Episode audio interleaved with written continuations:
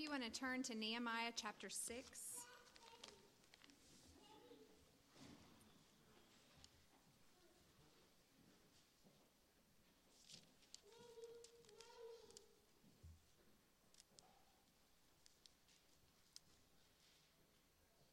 Now, when Sanballat and Tobiah and Geshem the Arab and the rest of our enemies heard that I had built the wall and that there was no breach left in it, although up to that time I had not set up the doors and the gates, Sanballat and Geshem sent to me, saying, Come and let us meet together at Hakkephirim in the plain of Ono. But they intended to do me harm. And I sent messengers to them, saying, I am doing a great work, and I cannot come down. Why should the work stop while I leave it and come down to you? And they sent to me four times in this way, and I answered them in the same manner. In the same way, Sanballat, for the fifth time, sent his servant to me with an open letter in his hands. In it was written, It is reported among the nations, and Geshem also says it, that you and the Jews intend to rebel. That is why you are building the wall. And according to these reports, you wish to become their king. And you have also set up prophets to proclaim concerning you in Jerusalem. There is a king in Judah, and now the king will hear of these reports. So now come and let us take counsel together. Then I sent to him, saying, No such things as you say have been done, for you are inventing them out of your own mind. For they are all wanted to frighten us, thinking, Their hands will drop from the work, and it will not be done.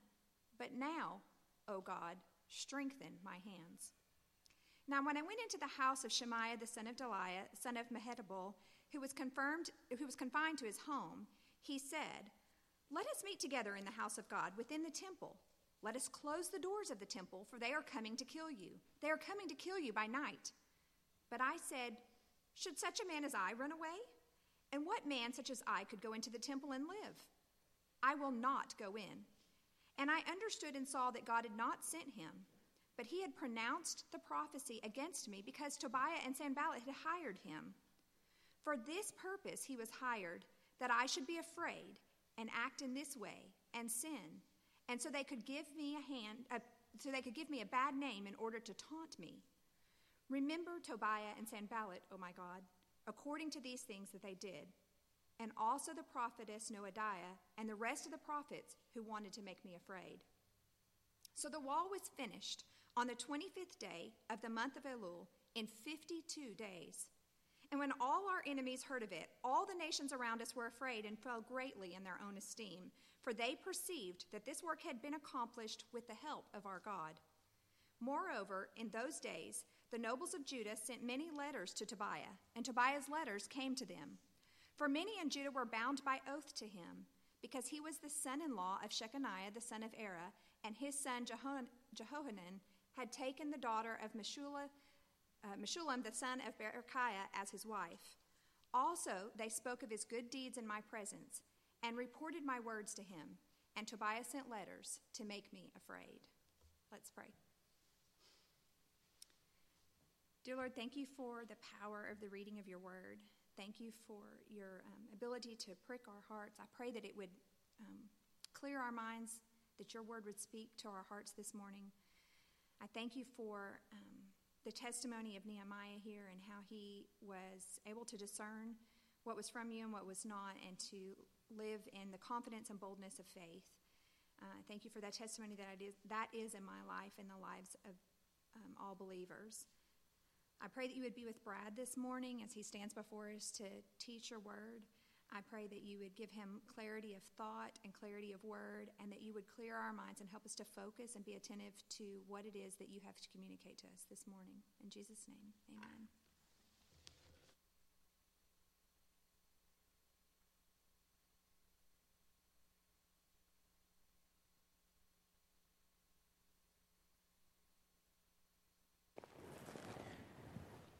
This morning, as we begin our new year together, as we walk through the book of Nehemiah and we study about not rebuilding walls but rebuilding a people, because that is what is happening in the book of Nehemiah. We need to understand that one of the weapons, maybe one of the most powerful weapons that the enemy has against us, is the weapon of discouragement. He wishes to discourage us because the church of Jesus Christ is invincible. She has survived persecution. She has survived martyrdom of her people, imprisonment, theft of property. Every single, and we have survived being poor and we've survived being rich. There is nothing on earth that can stop the church of Jesus Christ. She has even survived her own attempts to accidentally sabotage herself. The enemy knows that the church cannot fail in her mission and that the gates of hell cannot prevail against it. So if we cannot fail when we strive against the world, then one of the tools they would like to have, or one of the things that should happen if you are the enemy, is just to make us quit, to make us stop the work. That is what Sanballat and Tobiah were attempting to do to Nehemiah, and that is what Satan is trying to do to us today. And one of the tools that Satan, the enemy, uses to stop us is discouragement. And it is a powerful tool because it preys upon our doubt, lack of faith, and our worry that God will not be with us. And it keeps us from doing what God has called us to do. I want you to understand this morning from Nehemiah chapter 6 that the enemy is more interested in stopping the work than he is in stopping you. Sanballat and Tobiah didn't so much care about Nehemiah, they cared about the entire welfare of the people of Jerusalem. They had been traditional enemies. They did not want the wall rebuilt. They did not want Judah to become a power in the area again. So while they did despise Nehemiah, what they were really targeting was the work itself. They did not want Judah to be rebuilt. And Sanballat and the rest, Tobiah, had seen that mocking Nehemiah and the Israelites had not stopped the building of the wall. So they try a different tactic and they act like they want to be friends and have counsel. They send Nehemiah four letters Hey, come talk to us in the valley of Ono. Which, as I was reading this, I kept thinking over again oh no, don't go down and meet Tobiah and Sanballat. If the enemy cannot stop your work, then he may sidle up next to you and pretend to be your friend. And when he pretends to be your friend and gains confidence with you, then he will steer us away from the work which we are called to do. He can find opportunity to harm us more personally if he appears to us as a friend. And there is no enemy more dangerous than one who pretends to be our friend outwardly while on the inside seeks to devour and stop the work of Christ. The enemy will take advantage of us in this because of our willingness to forgive, as Christ taught us. He will take advantage of our desire for peace because we are taught to be peacemakers. So Sanballat and Tobias may be acting like to Nehemiah. They're offering an olive branch. Just come talk to us, and maybe we can work this little misunderstanding out when there was no misunderstanding at all. He will take advantage of our desire to please people which is not always a thing from the Lord. Our desire for people not to be angry with us. So we would go meet with Sanballat and Tobiah just because we can't stand the thought of someone being upset with us. But the entire time, these two men and their allies, their intent was not to talk, but to destroy and stop the work any way they could and to compromise it. This is exactly what the enemy has been doing since the beginning. After all, in the Garden of Eden, the very first sin, when we fail, did not the enemy come and act like a friend? Has God really said to you? Has He said that if you eat from this tree, you will surely die? You won't die. You'll become like God. He acted like a counselor. He acted like he cared. He wanted to pretend like God's will for them was not best, that he was being stingy and withholding from them blessing. Acted like their friend, but the entire time, all he was trying to do was to destroy the work of God, discredit God, and to ruin the testimony and the lives of Adam and Eve. He only wished them harm, even though he acted like a friend. Someone who opposes not you, but what the Lord has told us to do is an enemy of the faith. Not an enemy in the sense that we battle against flesh and blood, but the ideas and the traps that they bring are from the enemy. I didn't say against you because we can sometimes be wrong, but the word of the Lord is never wrong. And so when someone goes against the word of the Lord, they have become an enemy of the Lord's plan.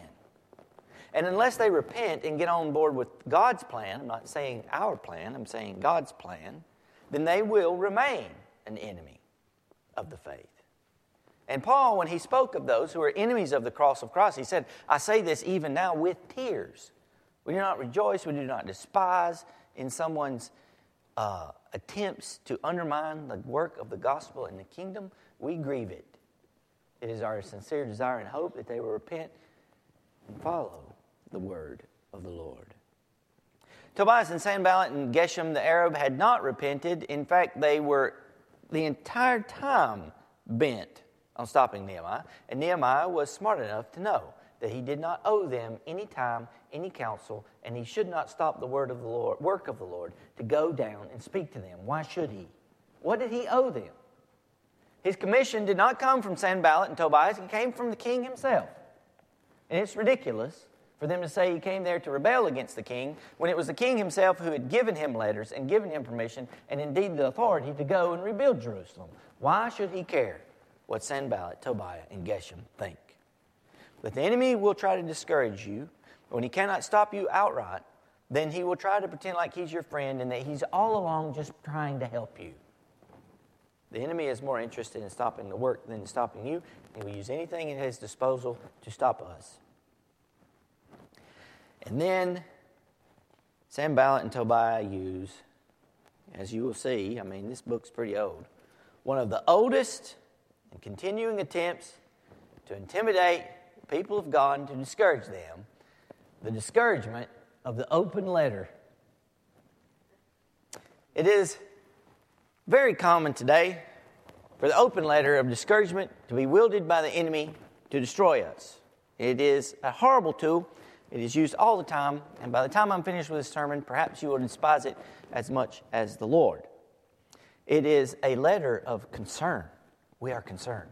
We have heard that you are rebelling against the king, and we have heard that you want to make yourself king over the people of Israel, and we have heard that you have put forth prophets to declare you as the king. Of course, none of these things are true.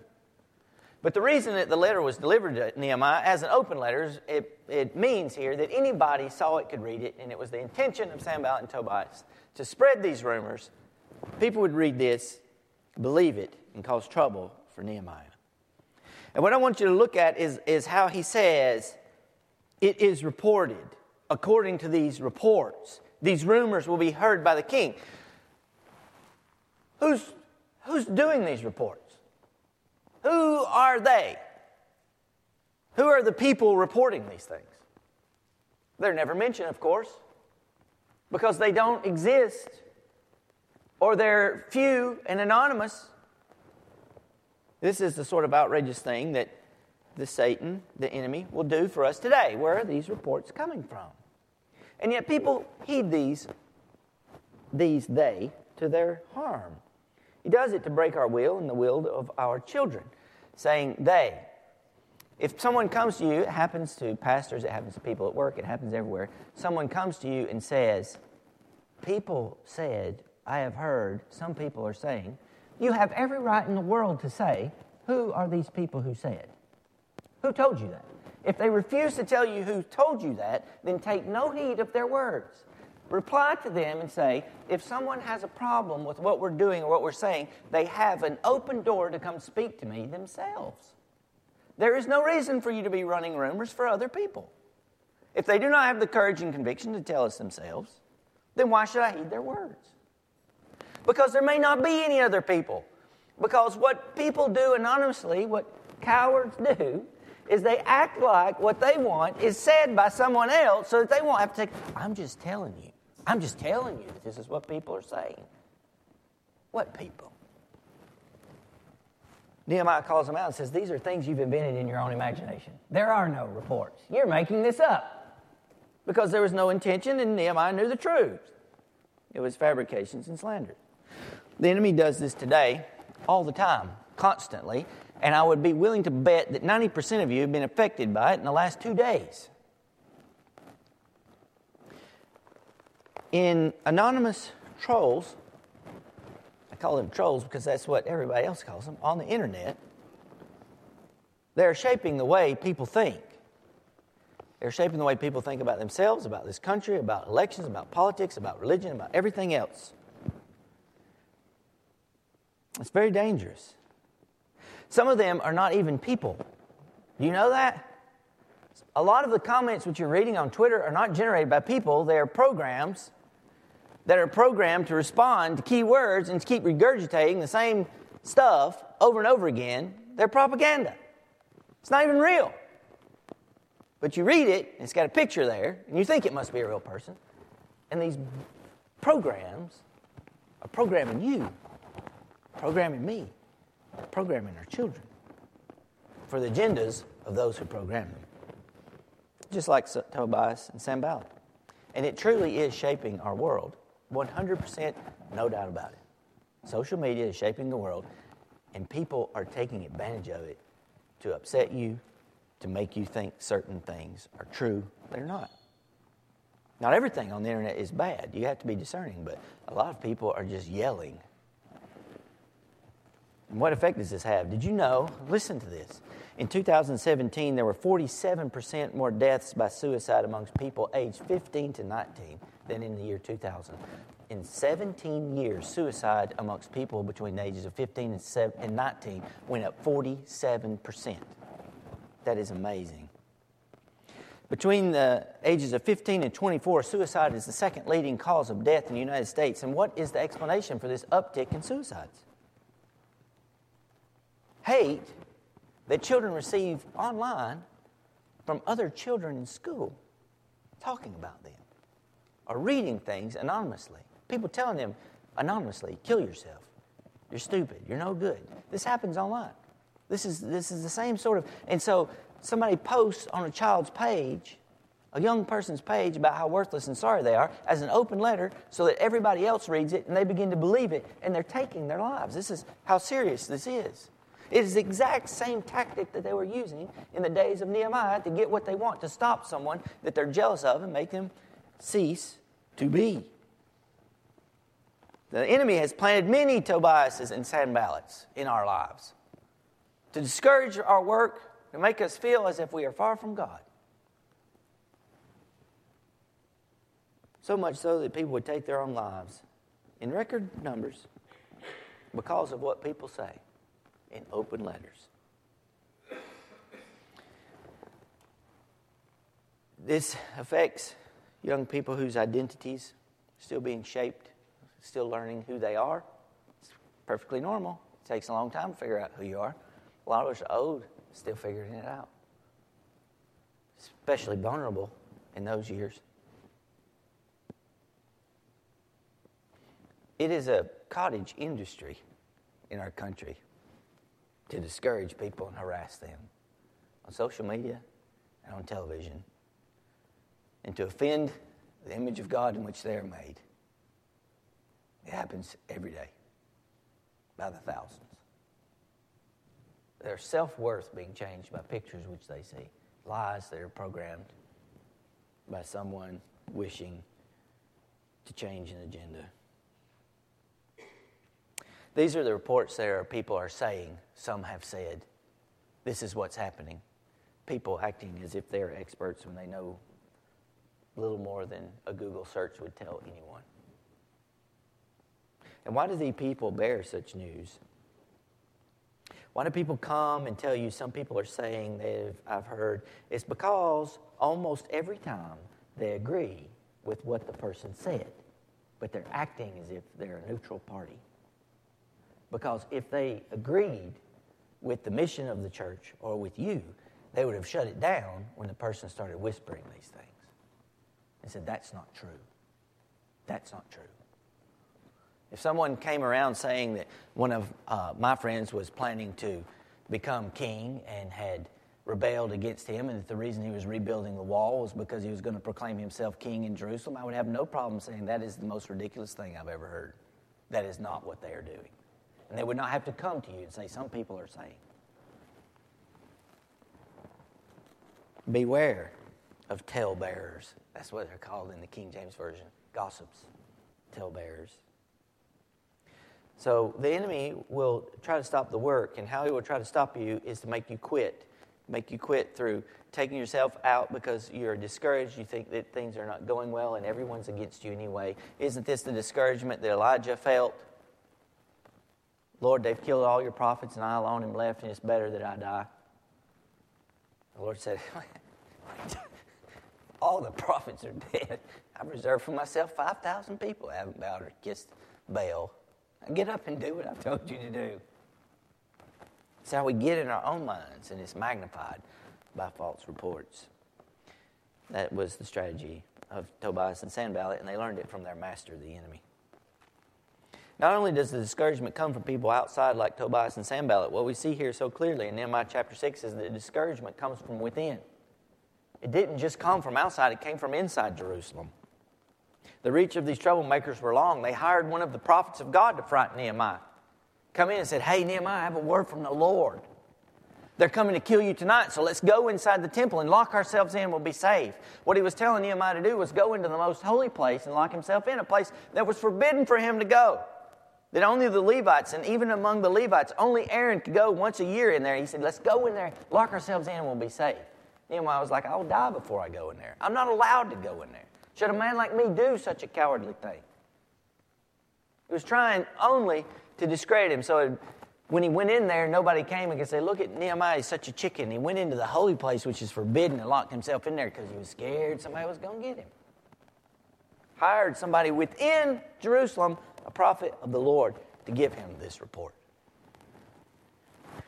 And not only that, Nehemiah says that many of the nobles were receiving letters from Tobias, and they were sending letters to Tobias, and in my presence, they were talking about all the great things that Tobias had done, singing his praises, married to his kin, bound to him by oath. The entire time that Nehemiah is trying to work with these men to rebuild the people of God, they are consorting with the enemy. In their quest for peace, they undermined the hope for peace. In their quest for appeasement, they made themselves vulnerable.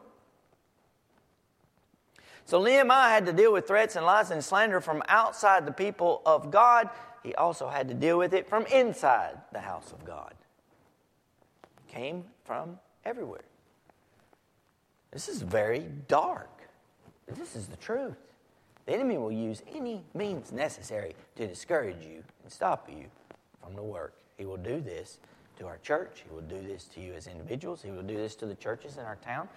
He will try to stop the work any way he can. Nehemiah resisted. He prayed again. The example of Nehemiah is one of prayer. Every time these hard things come, he goes to the Lord and says, Lord, remember me for what I have done for your people. Remember them for what they've tried to do against the work. Be with me as we do this great work which you've called us to do. So, how do we deal with so much discouragement? How do we deal with people from the inside and outside pulling us apart and pulling us away from the work of Christ? Which is bring the glorious good news about the resurrected, crucified Savior whose joy it is to forgive people their trespasses. How do we stay on track when there's so much discouragement and noise? What we have to do as Nehemiah knew. One, we have to remember that our commission comes not from men, but from God. We are given a message from the Lord Himself, and we are given a word from the Lord Himself, not a word that springs from someone's imagination who thinks God is talking to them, but from the Bible itself. The Lord tells us what to do, and the Lord commissions us to give the gospel, and the Lord tells us what the gospel is. That the Son of God, the Almighty, God of God, light of light, very God of very God, has descended and been born of the Virgin Mary, which we just celebrated that God became flesh and dwelt among us, and that we have beheld him as one beholds the only begotten Son of God. This is the gospel that God has come to dwell with us. He has tabernacled with us. John says he has pitched his tent with us. He is enfleshed.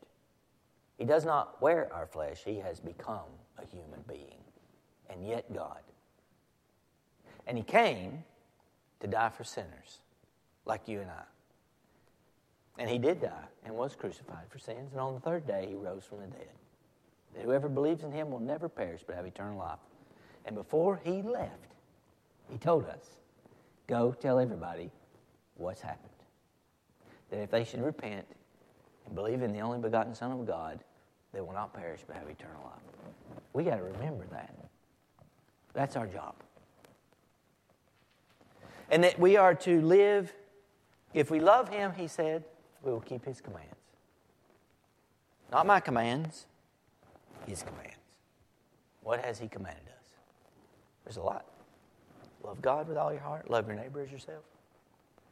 Be kind one to another, honor one another, esteem one another. Give a cup of cold water in the name of Christ. Look out for the poor and needy.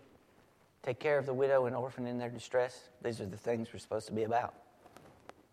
So we remember our Lord is our commissioner and our king. And we remember that we belong to him and that no one else, not the devil, no one, has claim on our lives as our Lord does. It is not about my agenda or yours. It's about His. We are not our own. We are bought with a price. That doesn't mean we shouldn't listen to one another because we do have the Spirit of God and sometimes we need correction. I'm not talking about our plans, I'm talking about the Lord's plans. We remember whose we are. We belong to Him and Him alone. To Him alone will we give an account in the great day of judgment. We remember whose we are. We remember the mission which we are given. Remember not only whose we are, but who we are. Sinners saved by grace.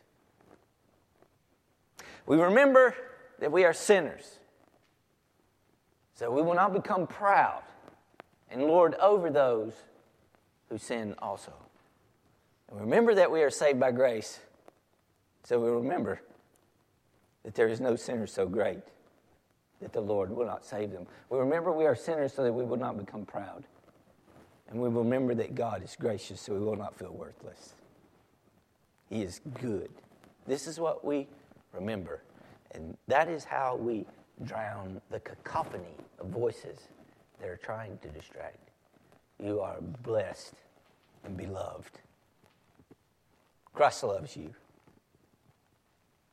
Do good. Love justice and mercy. And walk humbly with your God. Be his people. Be the city on the hill which cannot be hidden. Do not put your light under the bushel so it might be hidden from men, but rather let your light shine. This is what we are called to. Do not descend to speak with Tobias and Sanballat for they are only planning your harm and destruction. They have no desire to give you good counsel. Do not be discouraged. Do not let your hearts be troubled. Neither be afraid. For the Lord has gone to prepare a place for us. If He has prepared a place for us, He will come back again. That where He is, there we may be also. This is the beauty of the gospel. And the world is trying to kill you, but it cannot overcome. The gates of hell will not prevail against us. This morning you may be discouraged because of things which I have spoken. These things may be true in your life. You have sinned, you have done things, and are discouraged by your own behavior things that have happened outside your control have discouraged you. When you have tried to do what is right, you feel like you've been kicked into the curb. You know the pain of discouragement. You know the feeling of being alone and abandoned. But you are not. You are not alone and abandoned. For the Lord has sworn, I will be with you always, even to the end of the age. Chapter 6 ends with The wall was completed. in 52 days. They did it. If this book were about building walls, we would be done in chapter 6. This book is not about building walls, and that's why it's not over in chapter 6. It is about building people. This morning, if you don't know Christ, you will find no greater comfort and no greater peace than giving your heart to Him. It is the only place where your heart will be safe. It's the only place where it will truly be cared for. He is the great treasure. The Lord God of heaven has loved you so much, He has given you His only Son. Believe in Him and live. Forsake the world and find your life. That is our hope for this new year, for this decade to come. It's in Christ and Him alone. Things are dark and they might get worse. But the light of Christ is, shines bright in the dark. Let's pray.